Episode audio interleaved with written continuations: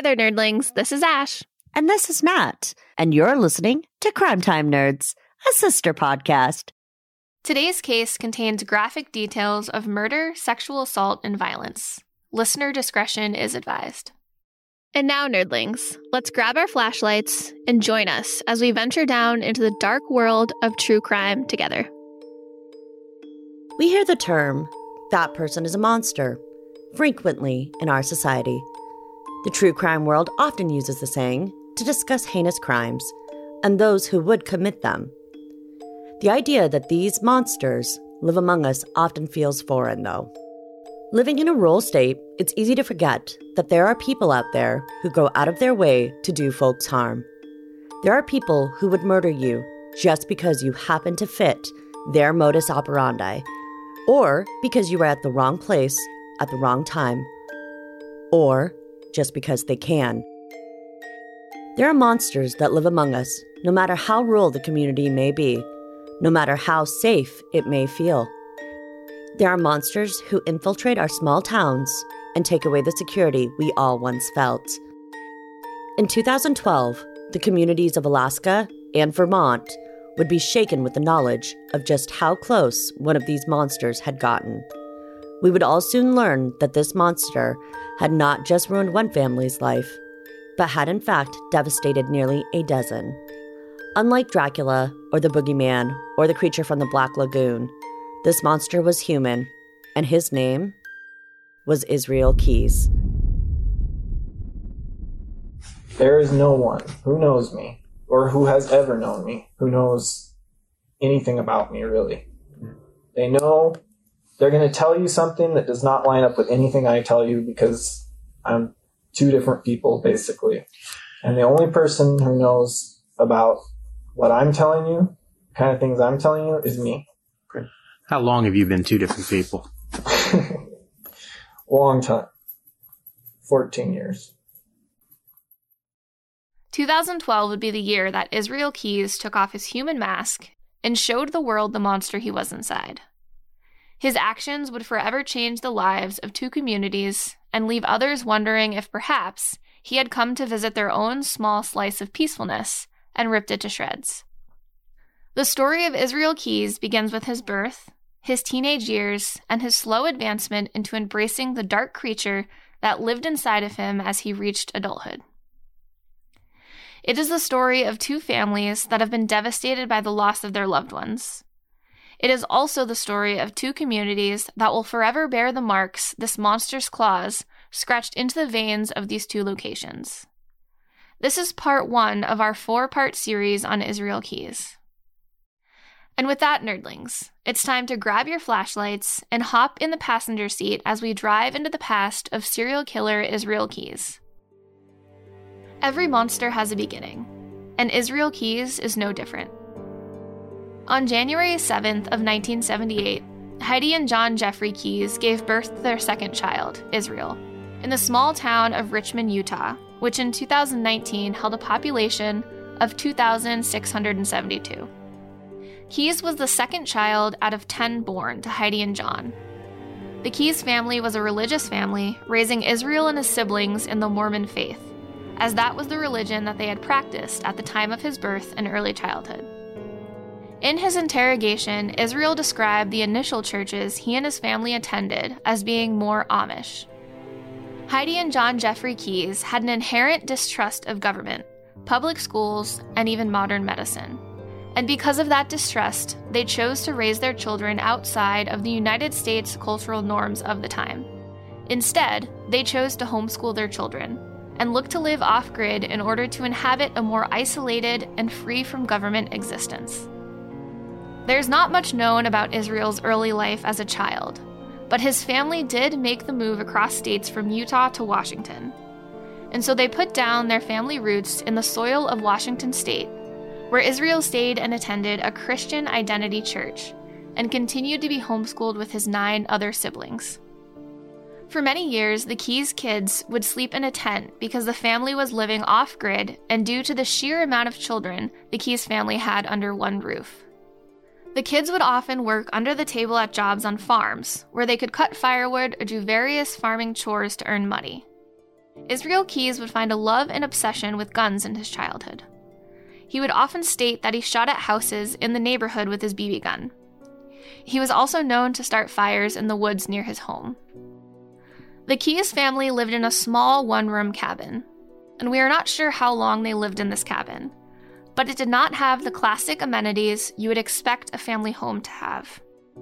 There was no running water or electricity, no television or cable, and no independence from one another. The family of 12 would all eat, sleep, and socialize within the one room cabin. At some point early on in Israel Keyes' childhood, the Keyes family decided to leave the Church of Latter day Saints, and they decided to convert their faith over to what is often perceived as radical Christianity. It was that fundamentalist religious belief that Israel Keyes would struggle with as he grew into his teenage years. His doubt would later turn his once devout faith in Christianity to a belief and worship of Satanism throughout his teenage years. Israel Keyes would describe the church his family had switched to as being a, quote, more militant militia sort of church, unquote. The Keyes household did make friends with their neighbors, a family by the name of Kehoe. The Kehoes had eight children. Two of their sons, Chevie and Shane, were both friends of Israel and his siblings. These two brothers would grow up to become white supremacists, murderers, and participants in terrorist actions. Their father, Kirby Kehoe, would also be an active member of the Aryan Nation and participate in these crimes. Chevie was later found guilty of kidnapping, torturing, and murdering three people in 1996. He is currently serving three consecutive life sentences. Shane was convicted and had a reduced sentence after turning his brother in. He served 11 of the 24 years he was sentenced for. Perhaps the friendships solidified all the men's future of bloodshed and crime. Eventually, the Keyes family would opt to move yet again, this time choosing to move to Maupin, Oregon. In the mid 90s, the Keyes family decided to move on from Oregon, this time to Smyrna, Maine, a small town in upstate Maine located in Aroostook County. According to a 2010 census report, Smyrna has a population of only 442 people. While in Maine, the Keyes family decided to try their hand at an industry many New Englanders relish that of maple syrup. The Keyes family owned their own maple syrup business in the rural Maine area. Israel was described by neighbors from his time in Maine as quiet and courteous. Despite the descriptor of being a quiet young man, as a child and young teenager, Keyes would often break into neighborhood homes and steal guns and any types of weapons he could get his hands on. He would take the guns he had stolen and place the guns and other weapons into a secret cache he had hidden in his parents' home. It is also stated that, like many other serial killers at a young age, Keyes did in fact torture animals. The torture of animals is linked with psychopathy and can be a determinant of future sadistic tendencies. Israel Keyes recounted a story in which he once shot a cat, or it was possibly a dog, he supposedly wasn't actually able to fully remember. He also shot a cat on another occasion after having tortured the poor creature first.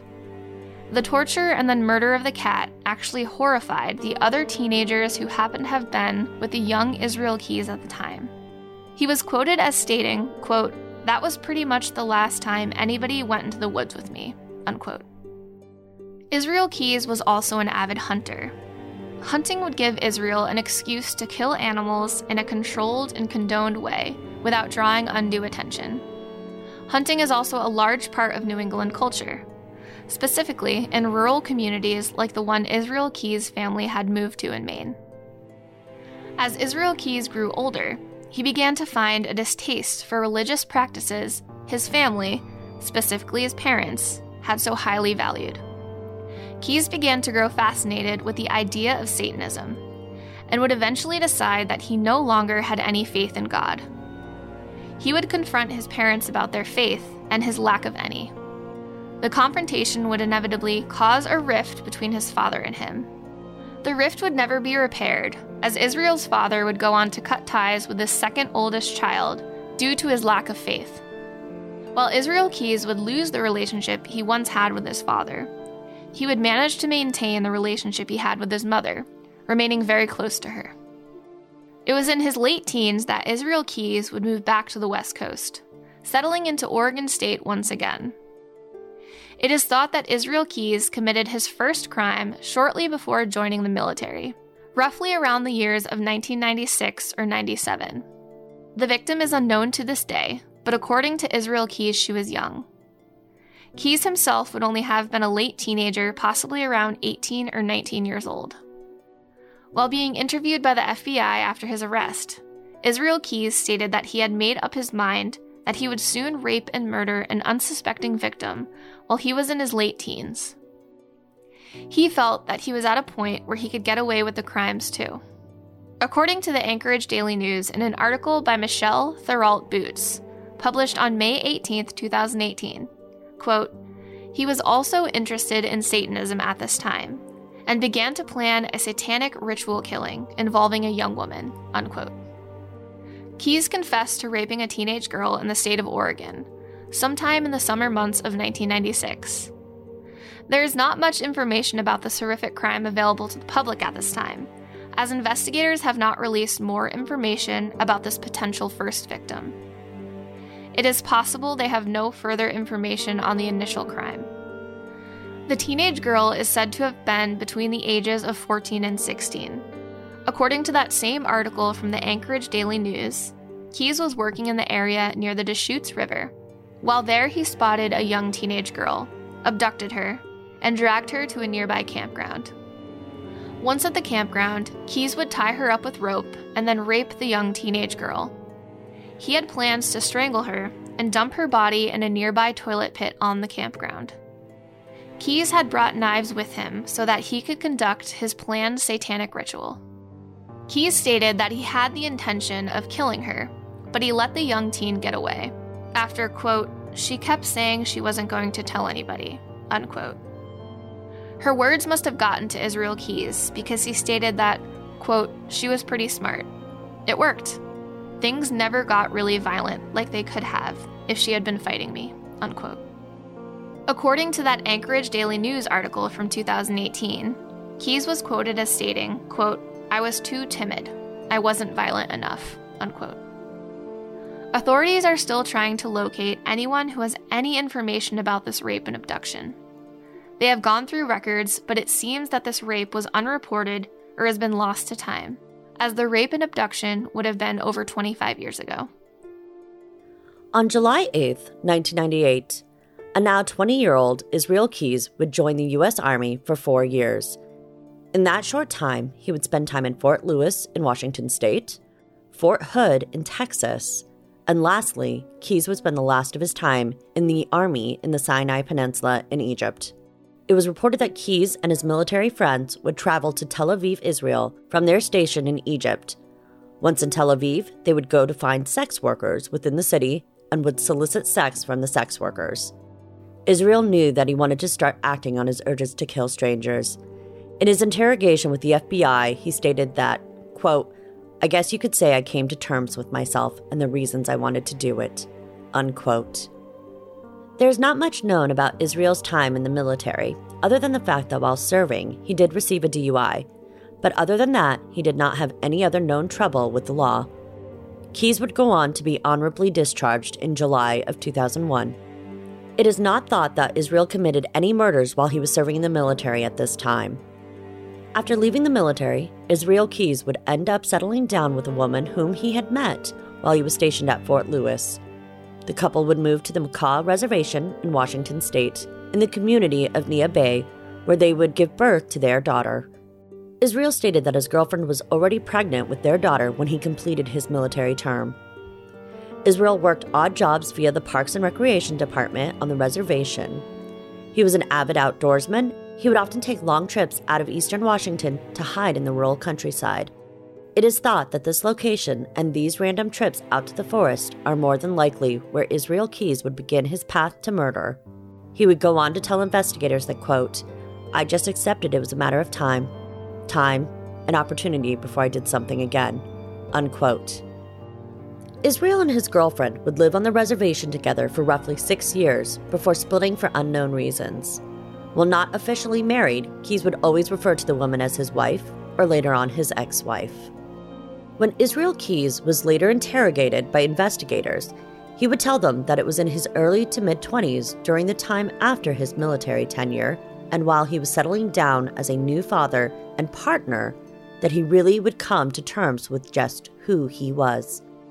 Keyes recognized that he was different from other people and that the urges he would have, others did not actually have. Those urges he was referring to would, of course, be his need to kill. Animals were no longer fulfilling Israel Keyes' bloodthirsty urges, and after leaving the military, it seems like Israel Keyes could no longer be satiated with killing them. He would escalate from not only rape, but to also include murder. Israel Keyes would utilize his love of outdoor activities such as fishing, boating, hiking, camping, and even kayaking in order to stalk potential victims he would spot out in the open Alaskan wilderness. He was quoted as saying, quote, You go fishing or out hunting, stalking through the woods. You see somebody through the woods. They don't see you. Sit there and watch them for a while. Unquote. Keyes would often look for potential victims in cemeteries while out hiking or in general places where he could find people alone. Initially, Keyes tried blaming religion as well as his own belief in Satanism to explain why he was the way he was. Inevitably, he would come to the realization that being a cold blooded killer was who he was to his core. He understood that by accepting who he was, he was now giving himself permission to do what he had always wanted to do. He wanted to murder people. Israel Keyes wanted to commit the very acts that would be condemned by the religious upbringing he had been given. He was now embracing his inner killer, knowing full well that he was giving into the joy and pleasure he received from committing these heinous crimes. It was at this time that Israel Keyes began to become the methodical serial killer that he is now infamously known to have been.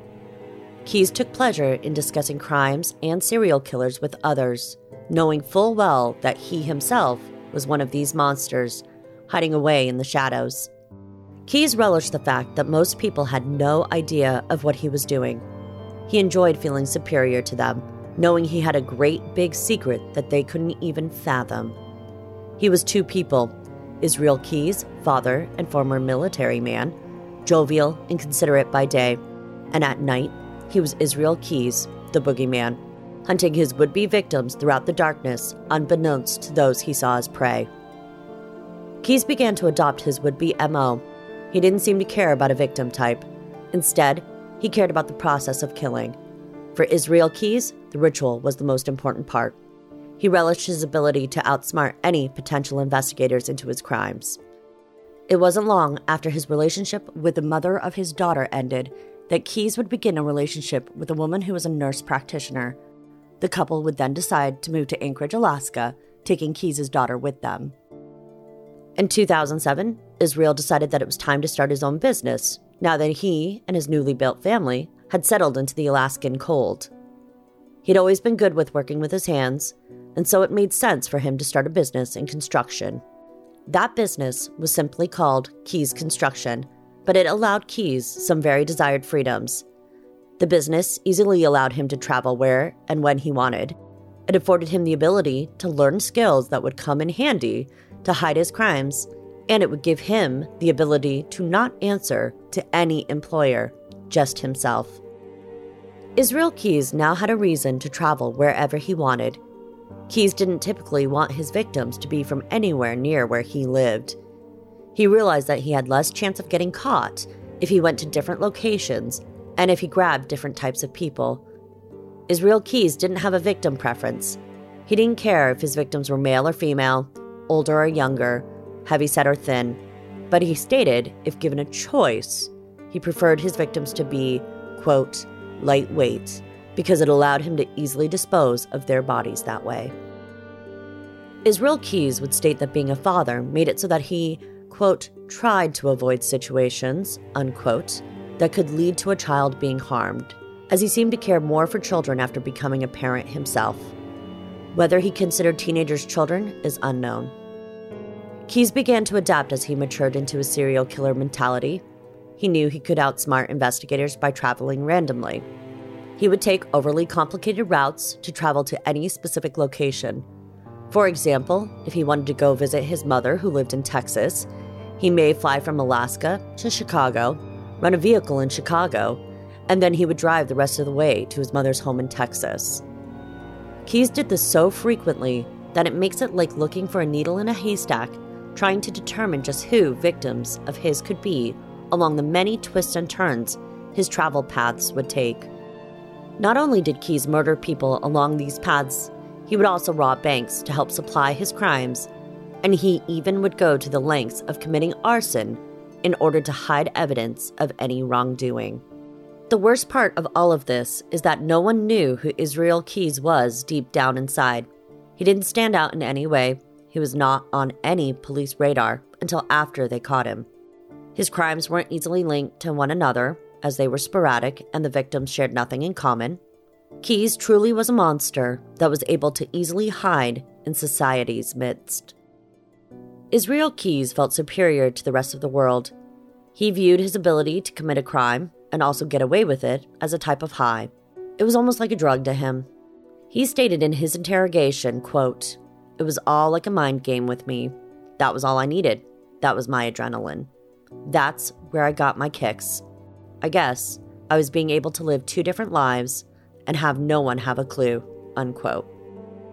I am going to go over a little timeline of the crimes that we know of that Keyes committed. These crimes are all of what investigators know from the monster himself after he was caught. In the 1990s, Keyes admitted he had killed his first victim. Most likely, they are a victim in Washington state. In addition to the rape of a teenage girl previously, he later confessed that he had killed at least four people in the state of Washington alone. These four murders are all still active investigations, so there is little information known to the public at this time.